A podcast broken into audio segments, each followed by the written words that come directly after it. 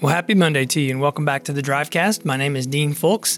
I'm the lead pastor here at Life Point. I do the majority of teaching at our Lewis Center campus. I hope that you had a great weekend. This past weekend, we wrapped up our Now Playing series, and the film that we used as a lens to look at Scripture was uh, Spider Man No Way Home. And really, the theme of that movie is the fact that Spider Man learns two really, really important things that he's going to have to sacrifice himself for people who are trying to kill him. And at the same time, he can't do it alone. So these other Spider-Men from the previous uh, films, they come back uh, to help him try and get everybody back in the multiverse in the right spot that they're supposed to be in. Um, but it really reminded me just of this theme that sometimes it gets lost on me that Jesus died not for people who loved him or even just for people who were indifferent to him. Um, Jesus died for people who were trying to kill him. And um, all of us are flawed and all of us need that salvation. All of us are asking the question that Nicodemus asked in John chapter 3, whether we realize it or not. How can I know that I'm going to go to heaven? Um, and I know for a lot of people, they would say, well, you know, I don't believe that. Or, but if there was a heaven, wouldn't you want to know how to go, right? Jesus answers the question in such an unusual way from John chapter 3 and when verse 14 when he says as Moses lifted up the serpent in the wilderness so the son of man must be lifted up. And uh, he's hearkening back to that event on the plain of Edom in Numbers chapter 21, where the people were complaining. Um, first of all, it says they were complaining because they don't have food, but then it says they complained because they loathe the food. So God was providing for their needs through manna and quail on the ground. It's just that we have this infinite capacity for dissatisfaction. And um, at some point in our lives, we realize, uh, or we, we better realize, that it is just unwise for us to oppose God's plan. That He has a plan to love people, make them His own, show them off to the world so that they can see that God's way is best. And so these snakes come into the camp, uh, they bite the people. Uh, it leads to this insatiable thirst uh, on the inside, right? It's a, it's a raging fever that leads to death. And it just mirrors what was going on in them physically, is really just a mirror for this reality um, that not even paradise would satisfy our souls, right? We just think if God would just do this, if God would just do that, um, if God would just make my world perfect. But He did that in the Garden of Eden. And we just learned that soul satisfaction is a difficult treasure to find.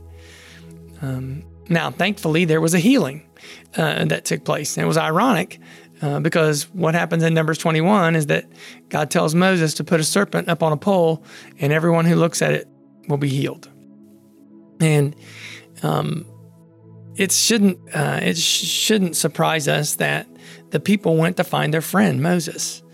Um, and we need friends. We had an incredible student weekend this past weekend. Hundreds of students from all five of our campuses at our Lewis Center uh, campus and, um, you know, it's just a reminder to me how impactful moments and friends are early on in our lives um, in our belief system.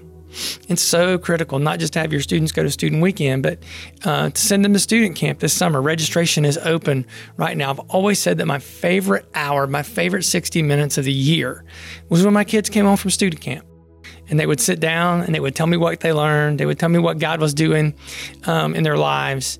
And all of that becomes because we look to a Savior on a tree, not a snake on a pole, right? Not a snake on a piece of wood, but rather a Savior on a tree. That's why Jesus said, as Moses lifted up the serpent in the wilderness, so must the Son of Man be lifted up. All of this was a precursor to Jesus coming. And say, well, why was that? It's because 2 Corinthians 5:21 for our sake he God made him Jesus to be sin who knew no sin, right? Jesus was perfect. Why did he do that? So that we might become the righteousness of God in him. So Jesus received what we deserved. Um, this insatiable thirst that that uh, adder bite, that snake bite caused. You know, on the cross, when Jesus said, I thirst, I certainly think he was referring to physical thirst. And I also think that there may be something telescoped there um, that he could have been referencing more than that. That Jesus took the poison, the infinite thirst for dissatisfaction that we have. And by his stripes, we were healed.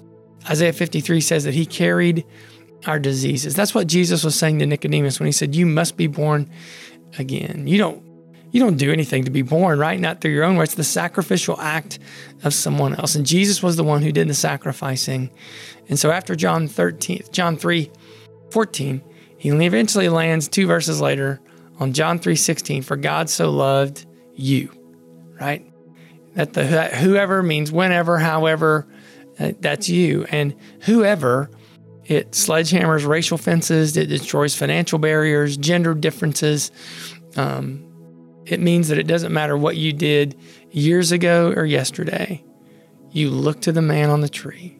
He took the serpent from Eden. He took the serpent from Eden's venom for us so that you and I could become the righteousness of God in him. So I pray that's your foundation for living today. I'm going to pray for us, and then you take the opportunity to pray. God, we are so grateful for your sacrifice for us, that you took what we deserved. And in place of that, God, you gave us your righteousness, your salvation, this security that we can know that ultimately we're right no matter what happens to our lives on a day to day basis. God, we can say that we trust you. So as we start a new week, we want to do that. We want to live from your love, not out of our own works, not depending and betting on ourselves. God, we know that we're going to fail. But God, we want to do that with you as our defense attorney, hidden in you. Lord, I pray that'll be the theme of our day. Now you take the opportunity to pray.